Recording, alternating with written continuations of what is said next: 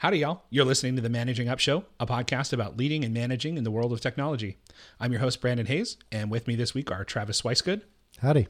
and Nick Means. Hey, everybody. So, we were trying to figure out what to talk about tonight. As we sit here recording this, we're about a, a week out from Christmas. And we're all kind of feeling that end of, of year lull. We're all getting a little slow, a little tired, feeling a little low energy. You know, we feel that in our teams as well.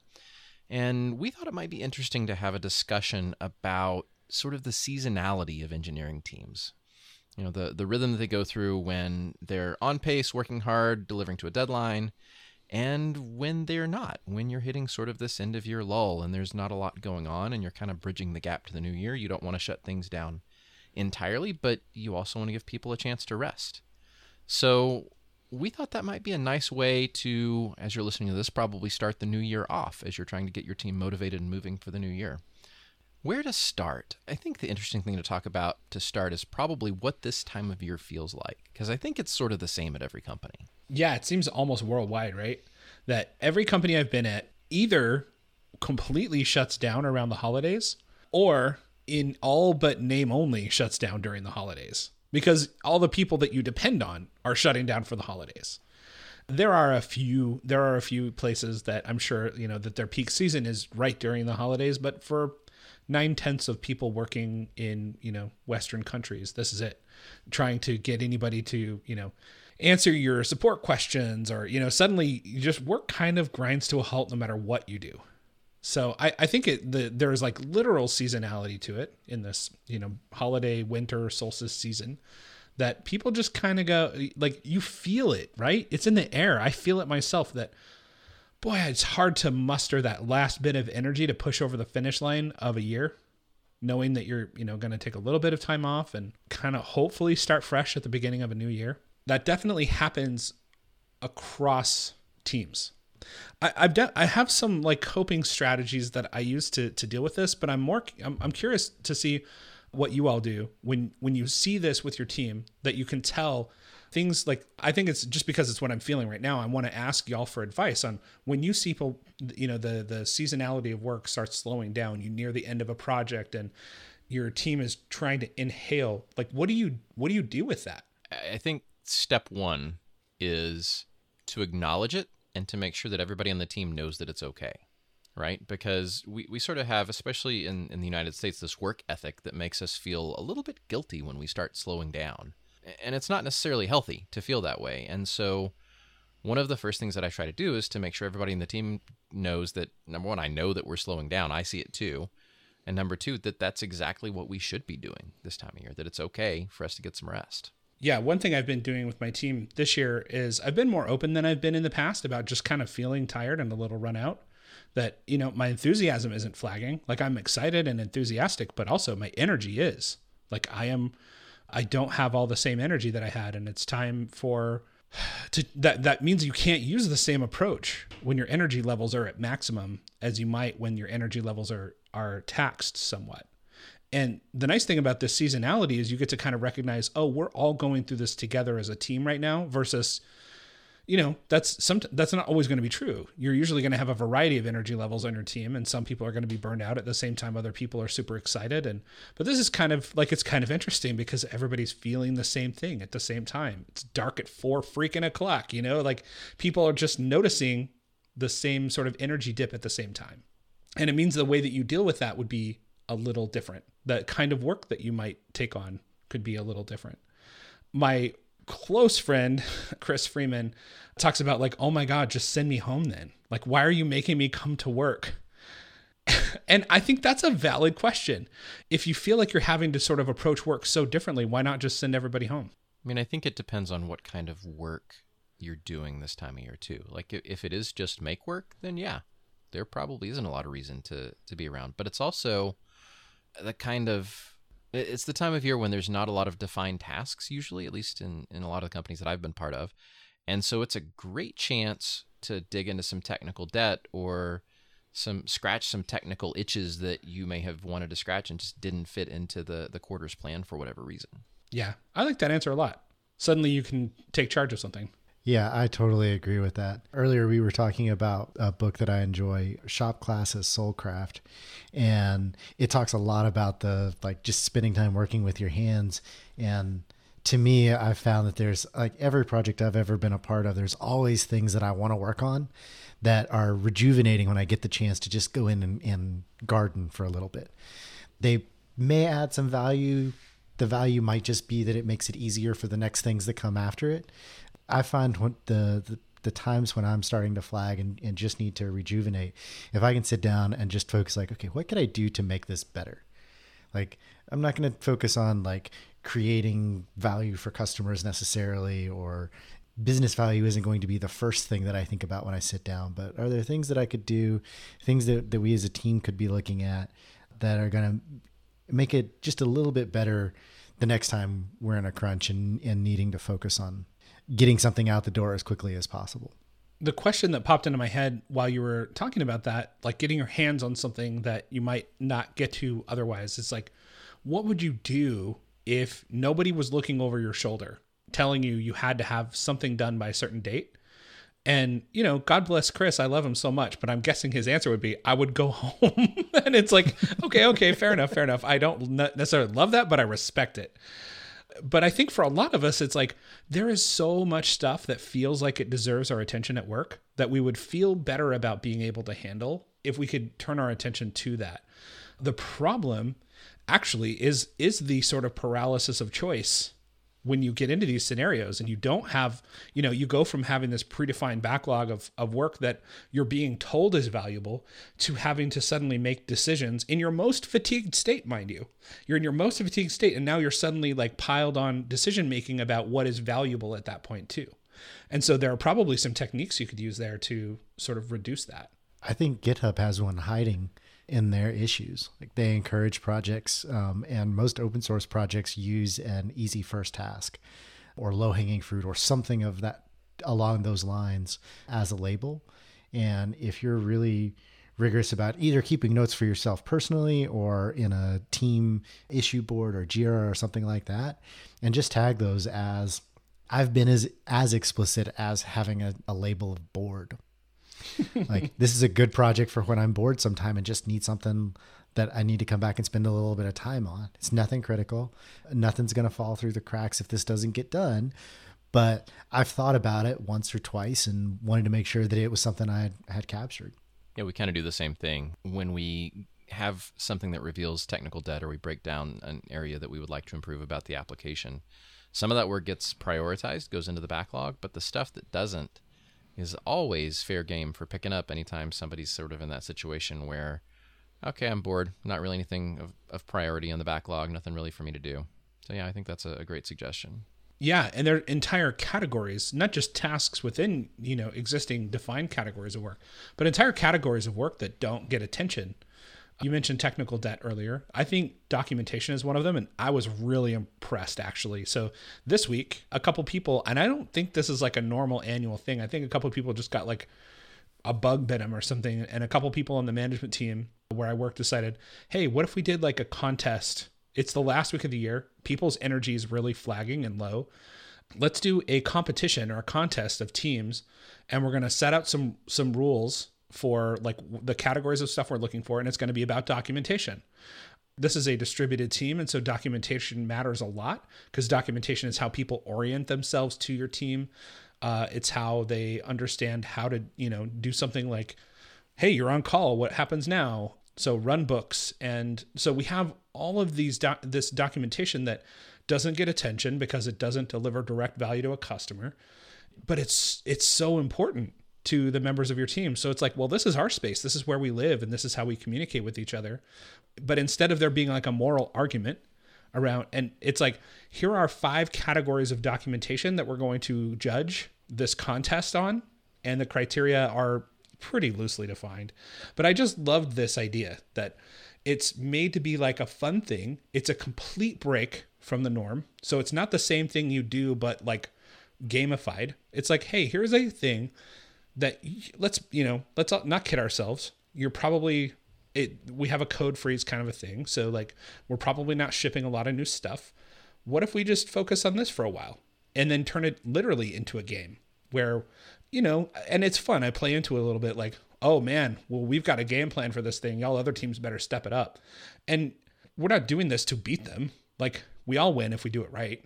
And I really love, I thought that was a really fantastic approach. I bet there are other things, and I've seen other things done, but you know, the goal isn't to reinvigorate the team or anything. It's to go, hey, what if we did something fun and really useful in this moment where people's energy isn't super high?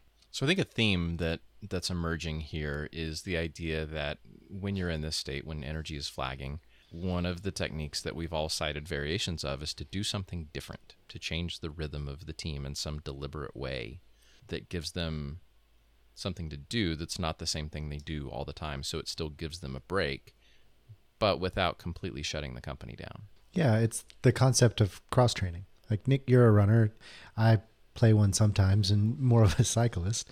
And like it's really important to make sure that you're spending some time in a, a loosely structured cross training just to help make sure that the the muscles aren't getting too specialized.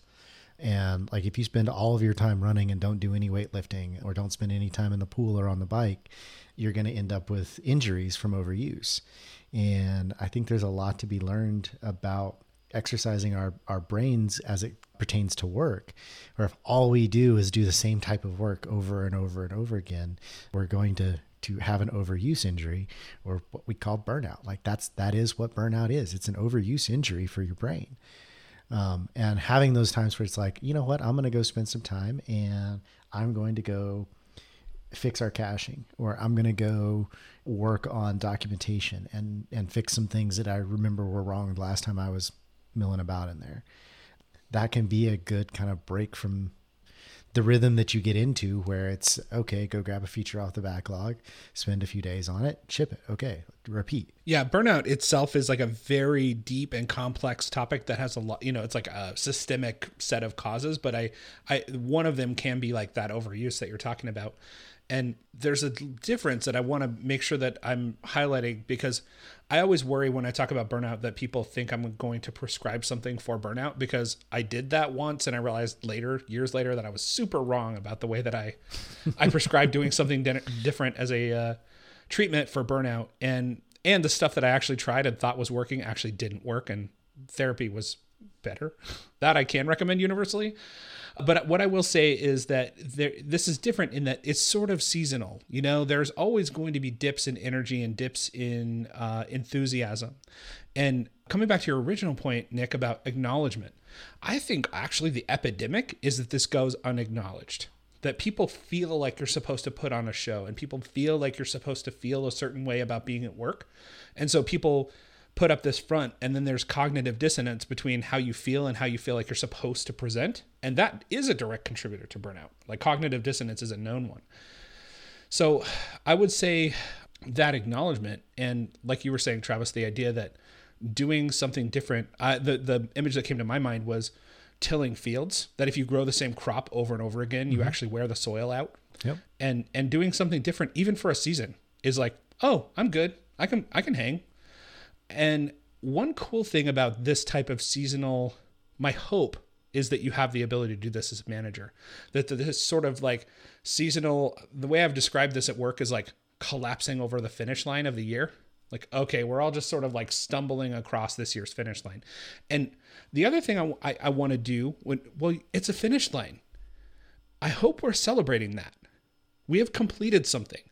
Somebody should, like, if you're going to stumble across a finish line, there better be somebody cheering for you on the other side. And I know that managers, you're tired too, but this is a really great time to provide value. This is a great time to like, you know, to be the valuable by being that cheerleader and helping create an environment that cheers the team on as they so like hey let's retrospect about the stuff we accomplished this year let's you know like recognize who did who stepped up and went above and beyond and it's not like I don't think you have to necessarily make sure that time is productive. It just needs to I don't know. I don't know how to describe it. It needs to deliver some kind of value, even if that value is making people feel good about what they accomplished that year. So there's lots of ways to to make use of that time and energy. I think it's a manager's time to unfortunately probably put in some elbow grease on this stuff, like coming up with these activities or off the beaten path things. I think it's interesting that you used the word finish line to describe that because that's another context this comes up in often, right? We use the word sprint to describe our units of work sometimes. I don't like that term. I can tell by tr- the look on Travis's face. He doesn't like that term. We've actually made a deliberate shift to quit using that term on, on some of my teams and use iteration instead, very deliberately. Yeah, we did that too. But but the idea is that you know, I mean, if if we really are sprinting, and sometimes we are, then we need to do what sprinters do once they cross the finish line, and what they don't do is keep running at the same pace. They acknowledge that they crossed the finish line. If they did well, they celebrate. They take some laps around the track walking, and they get some rest and they probably don't run a race again for a few weeks to give their body some time to rest and heal. Yeah, that break is really important. And I think we are really terrible about this as an industry. You know, like we, I've heard so much criticism of this, like sprint to sprint to sprint thing. And, you know, we talked about that over tilling the same ground, over planting in the same field. Boy, you, that's a real easy way to do that to your team is back to back sprints. I worked on a team once where the VP of product uh, came to me and said, I don't like that you have this one day gap in between sprints. And I'm like, well, that's not really any of your business. like, I didn't know what to say. Like, I didn't say those words, but I was like, interesting. Tell me more. And they're like, yeah, you're losing a, a whole day. That's 10% of our, of our time.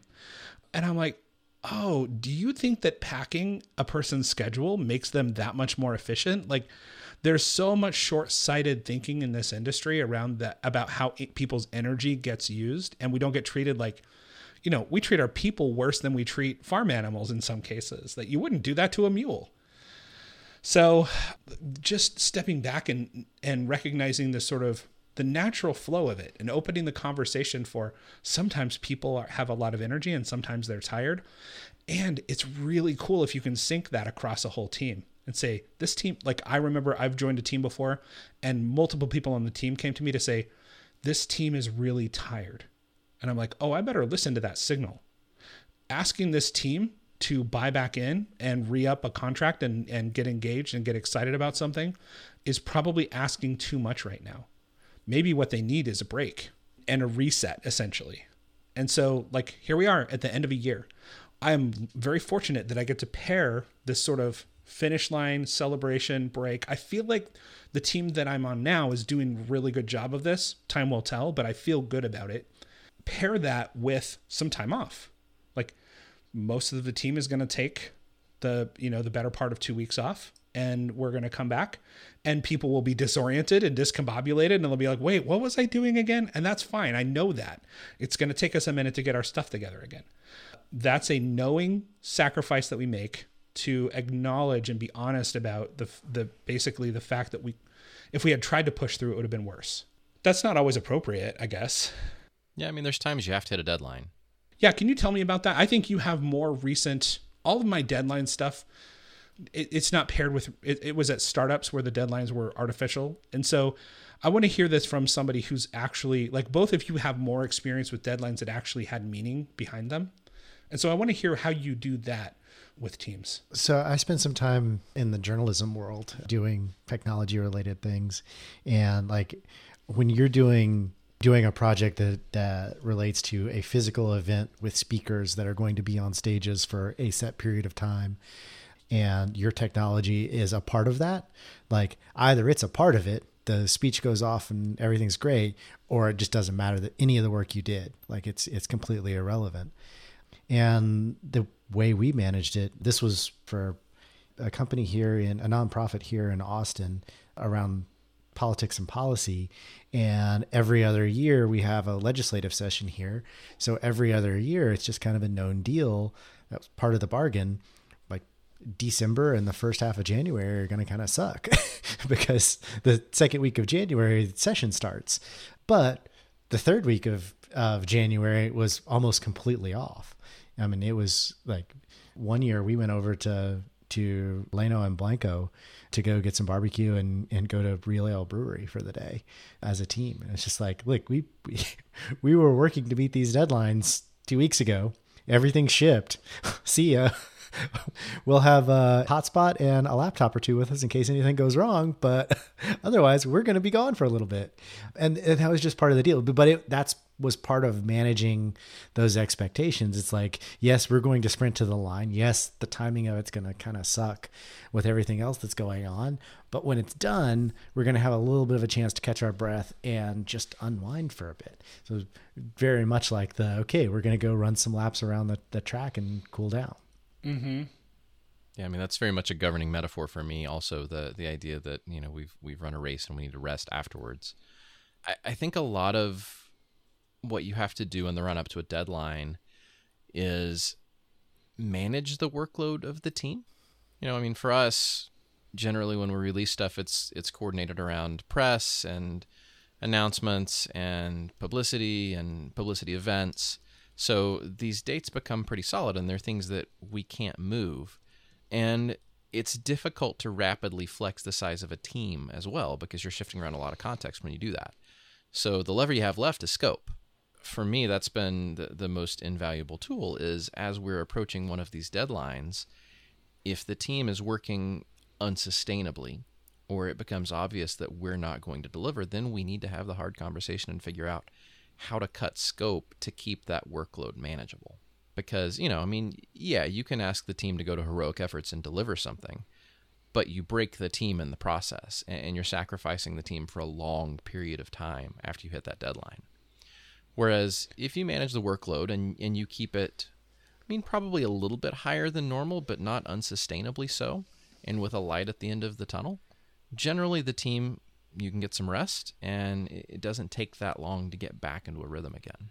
Yeah, I think this is an area where athletic training really comes into play because when you're looking at your A race, yeah, in the lead up to that race, you're probably going to be a little bit more tired than you normally are. And this is where a manager can play that coach role and help everyone understand the difference between, yeah, this is hard and it's something we need to push through to, wait, I'm about to break. And the first few times you do that, you're not necessarily going to know. I saw that happened to my wife. She's a pro triathlete. And this last year, going into some of her races, she was like almost at the edge of breaking. And she's messaging her like, hey, this is how I feel today. Should I be doing this workout? He's like, yes.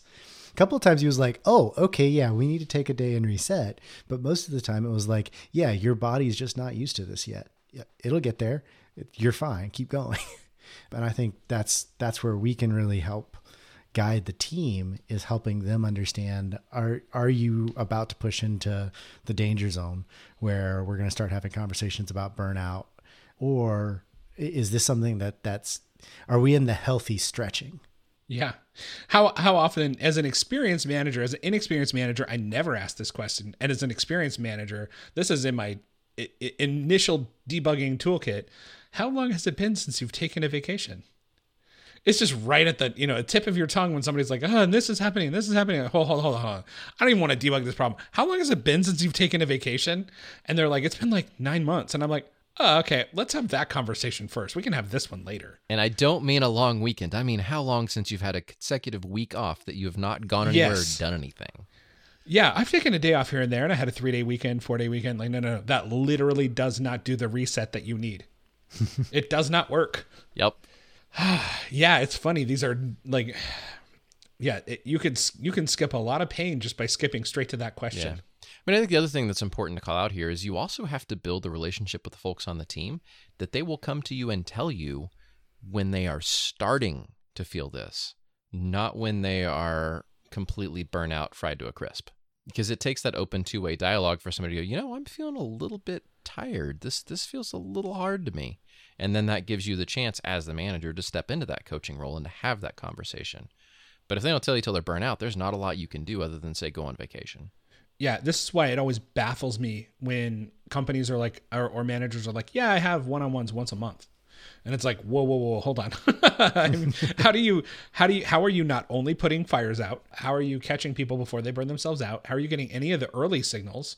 How do you get any leading indicators? I don't know a better tool than one-on-ones for this right now. Maybe somebody will invent some that are you know asynchronous and people click on buttons that you know like you walk out of the ikea bathroom and it's like happy face sad face button and they just hit those. And if they hit the sad face button you deliver them a pto request form I don't know. But I like one on ones for this.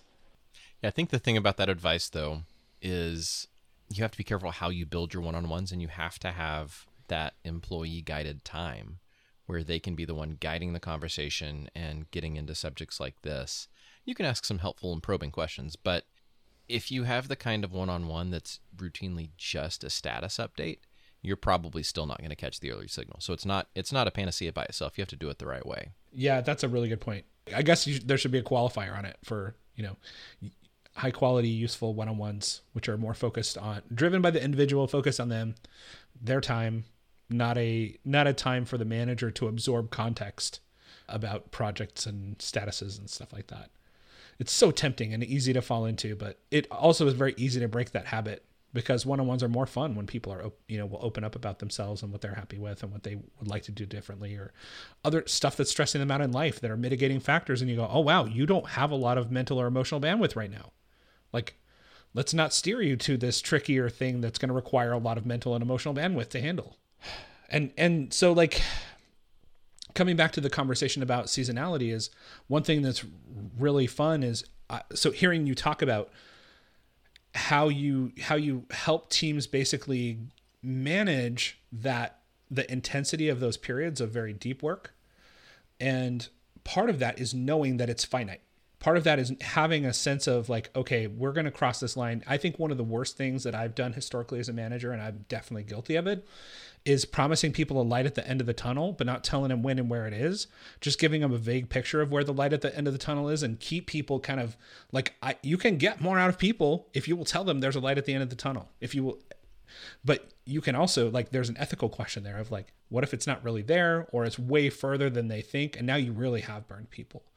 And so one of the nice things about this sort of like end of the year thing is you know the end of the year is coming. You can prepare for it. You can prepare for it as long in advance as you want to. Nobody's stopping you because it's coming whether you like it or not. Yep. And and one of your most precious resources as a manager is the trust of your team. And it is really easy to throw that away in exchange for a single deadline. And once you do that, good luck getting it back.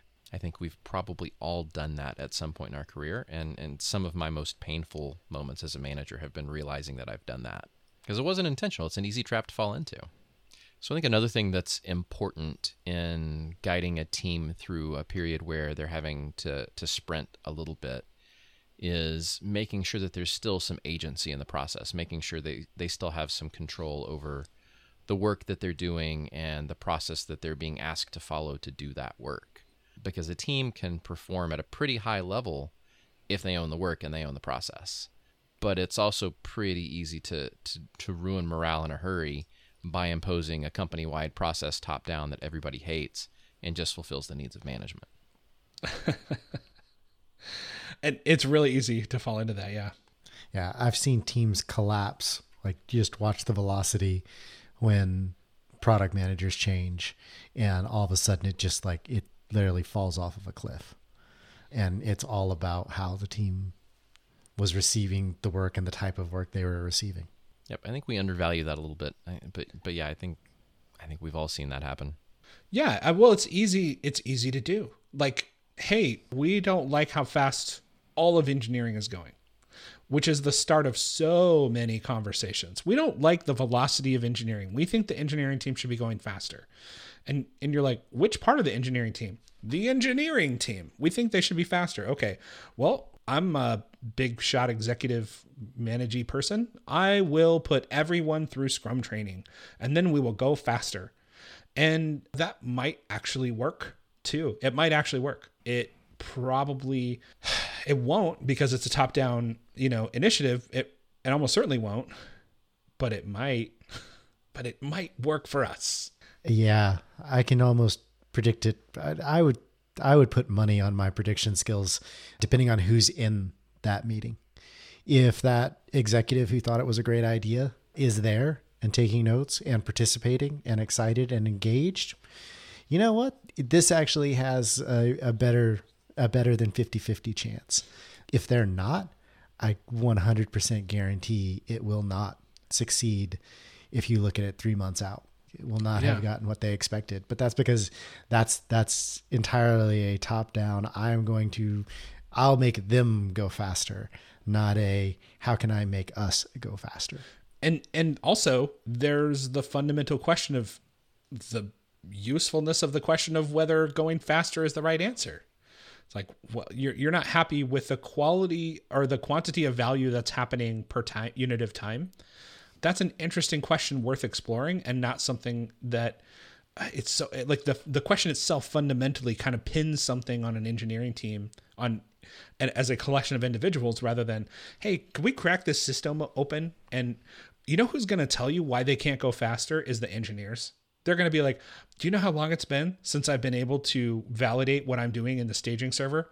Like nobody nobody gives us time to fix our broken CI processes. Our Jenkins config is a, you know, is a tangled mess. So it's stuff like that where where the, the all of this back pressure to go fast actually makes you go slow and you have to do this some t- counterintuitive steering into the skid to get out. And, and it's such a common reaction when there's a high stakes deadline, right? Because the the organizational instinct to mitigate risk involves around well how do we control these engineers and make sure they deliver on time? How do we make sure this happens? And inevitably the answer to that is more process and that's usually the wrong answer. But do you know who you know who gets patted on the back and promoted are the people who will say yeah that sounds good. I've been this person. I'm sorry. I'm the asshole. I've been the person that has said to executives i can make your engineering team go faster and the way I will do that is I will apply pressure, leverage, you know, carrots and sticks. And I find, you know, I'll find the inefficiencies in their work and I will eliminate those inefficiencies and I will find the lack of motivation and get them motivated. Like whatever it is, we'll iron it out so that you get the speed, the speedy, speedy development that you executives so richly deserve, and you don't have to change anything about yourselves. So beware managers like me, me some number of years ago, hopefully. Those, you know, those people please executives because they are telling them what they want to hear. And if you are an executive and people are telling you what, what you want to hear, they're selling you a short term win probably at a long term cost. You know, I, I keep coming to this idea of seasonality. Like, respect it. Respect the seasonality of it. Respect that sometimes your team is going to. I tell, in fact, I've told teams previously, I tell teams when I take them on generally, like, you know, hey, what's your relationship to sort of hard pushes for deadlines historically here. And sometimes they'll say, oh man, it's just this never ending death march. Or sometimes they'll say, oh, I don't know when the last time I've even heard of a deadline, usually somewhere in the middle. And I'll try to set the contract with them. Like, I generally might ask for one to two of those a year. Most of the time, our work should feel regulated and there should be a cadence that feels just the edge of comfortable, but you have some say and that will pause periodically and then we pushes periodically. And the reality is, I have not had to ask for this like really hard push. All right, everybody, let's get together and I'll push together and we're going to really make this thing happen on this deadline. It's been a really long time since I've had to push that hard because I've, like you were saying earlier, Nick, I've been able to negotiate on scope and say, all right, we can burn the team on this, but we wouldn't have to if, if we didn't deliver this part of this right now. If we did these three things and left four on the table, then everybody wins. And they're like, hmm, okay. Like, it winds up being a fine negotiation. I know that's not always possible. Sometimes your customers are expecting one, two, three, and four, and you can't not deliver four. But it's been a few years since I've had to cave on that. Well, the other thing that you're doing there when you're having that conversation with your teams and you're saying, you know, maybe once or twice a year I'll need to ask for an above and beyond push is you're aligning the work rhythm of the team with the seasonality of the work. And and that's a really important step because like you know, I mean, if you set a really important goal for December 31st, you're going to have a real hard time hitting that unless you actually deliver it on December 1st. But but it's because you haven't aligned the work with the rhythm of the team. I'll have to dig this up. I read a really good blog post by Alex Sexton like seven years ago. He's a local JavaScript developer here in Austin. And he wrote a blog post about aligning his work day with his natural cycles of energy and I think about that a lot because it's not how I work at all. no, get back to work. And it's like not a, you know, I'm not a sled dog. You can't actually motivate me that way, but I will sit at my computer and stare at a blank screen if if I have to to, to and feel bad about myself. And it's funny, I wouldn't run a team like that, but it's how I run my work. So it's interesting. I love that idea. I just don't yet know how to apply that effectively. Because sometimes you can push through. You're glad you did. It's just like it happens to be three o'clock and your circadian rhythms are telling you it's nap time. Well, some of us can go take a nap. Some of us have two consecutive meetings to go into now. Yeah, I think that's one of my favorite things about remote work is people generally do feel more freedom to do just that. They feel the freedom to align their workday with their work rhythm uh, because there's Yeah. some flexibility. Well, your your bed is at your workplace. It's amazing. it's like I have had this happen where where I'll I've told my boss I'm like, hey, I'm absolutely wrecked. He's like, why don't you go take a nap? And I'm like, that is unfathomable to me. That you might as well have told me to get in a spaceship and go to Mars right now. That, but it's totally doable. There's been a couple times when I've told my boss, "Hey, I've, I'm shooting on this really hard thing. I'm going to go for a run," and it's like two in the afternoon, because that's when I Yeah. think. And if I've got a really hard problem that I'm chewing on, that is putting my body in that slight amount of pain is the best way to get my foreground processes to shut up long enough to let my background processes actually solve the problem. The number of problems that I've solved and conference talks that I've written on my bike is uh, pretty insane. Yeah. Yeah. I've actually luckily learned from somebody when I was a brand new baby developer. I was pair programming with a guy, a guy named Dave Brady, very sweet guy out of Utah. And he's like, well, let's go. And I was like, wait, wait, wait, hold on. We're in the middle of debugging this really complicated problem. He's like, nope, this is as far as we're going to push it without going for a walk. And I was like, "Are you serious? This is what programming is?" He's like, "Oh my god, this is a this is a massive amount of what programming is." I was like, "Also tweeting?" He's like, "Oh yes, also tweeting." So I was like, "Oh, walking and tweeting are core programming functions. Got it, got it, got it." But I think that it's funny to see when you look at it, some things when you scale up change a lot. Like companies are very different at large scale than they are at small scale. But some of these systems are the same at any scale. And you're, you know, people have rhythms that within a day and within a year, you have natural cycles that you run through that, you know, some days you're just cranky. sometimes it's it's not the best time to have a one-on-one with somebody. I don't cancel one-on-ones, but also I might warn somebody, hey, listen, I'm not, you know, like you may not get everything out of me that you deserve today because I'm preoccupied. And I'll be honest if I'm preoccupied about something. It's it's okay. Like this is what it means to bring your whole self to work is that you're also sometimes kind of broken and not fully functional. And it is super currently not okay for a team to exist in that space that everybody expects teams to be operating at peak performance all the time.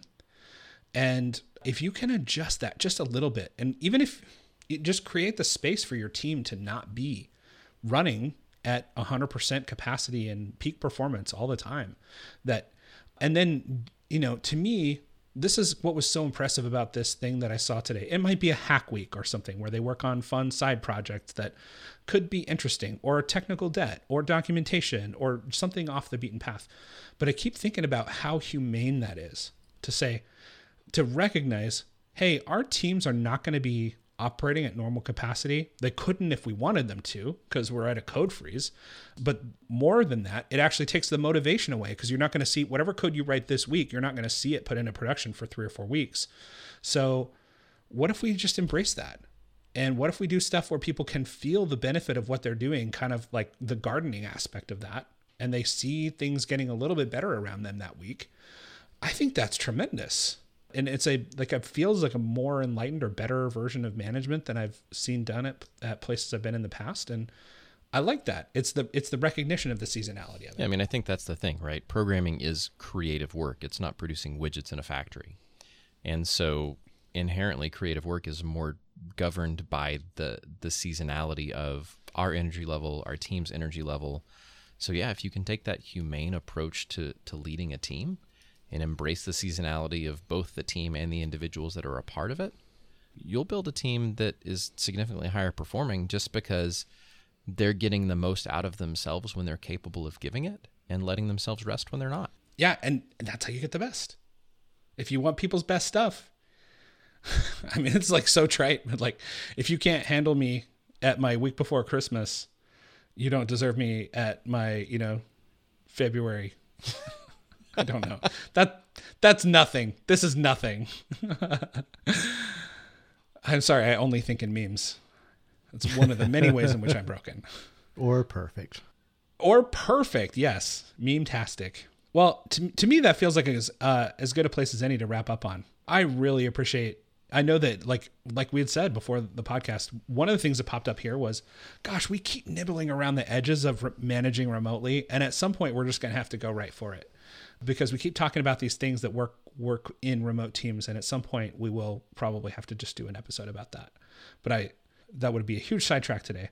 But I really like this discussion and I appreciate everybody bringing their experiences to this. Thinking about when it's time to push, how to like do that eh, how to do that humanely, how to not your set yourself up for, you know, endless cycles of sprints.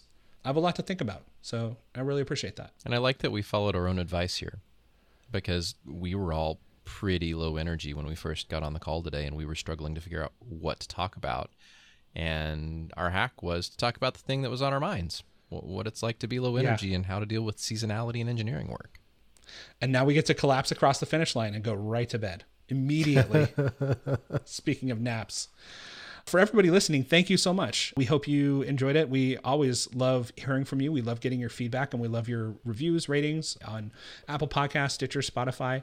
If you want to get a hold of us or you have any questions that you'd like to hear answered on the show, you can get us at Managing Up Show or you can reach out to us individually. I am tehviking on Twitter. I am N Means on Twitter. And I am T Swicegood most everywhere. All right, everyone, thanks again, and we will see you next time. Thanks, everybody. See ya.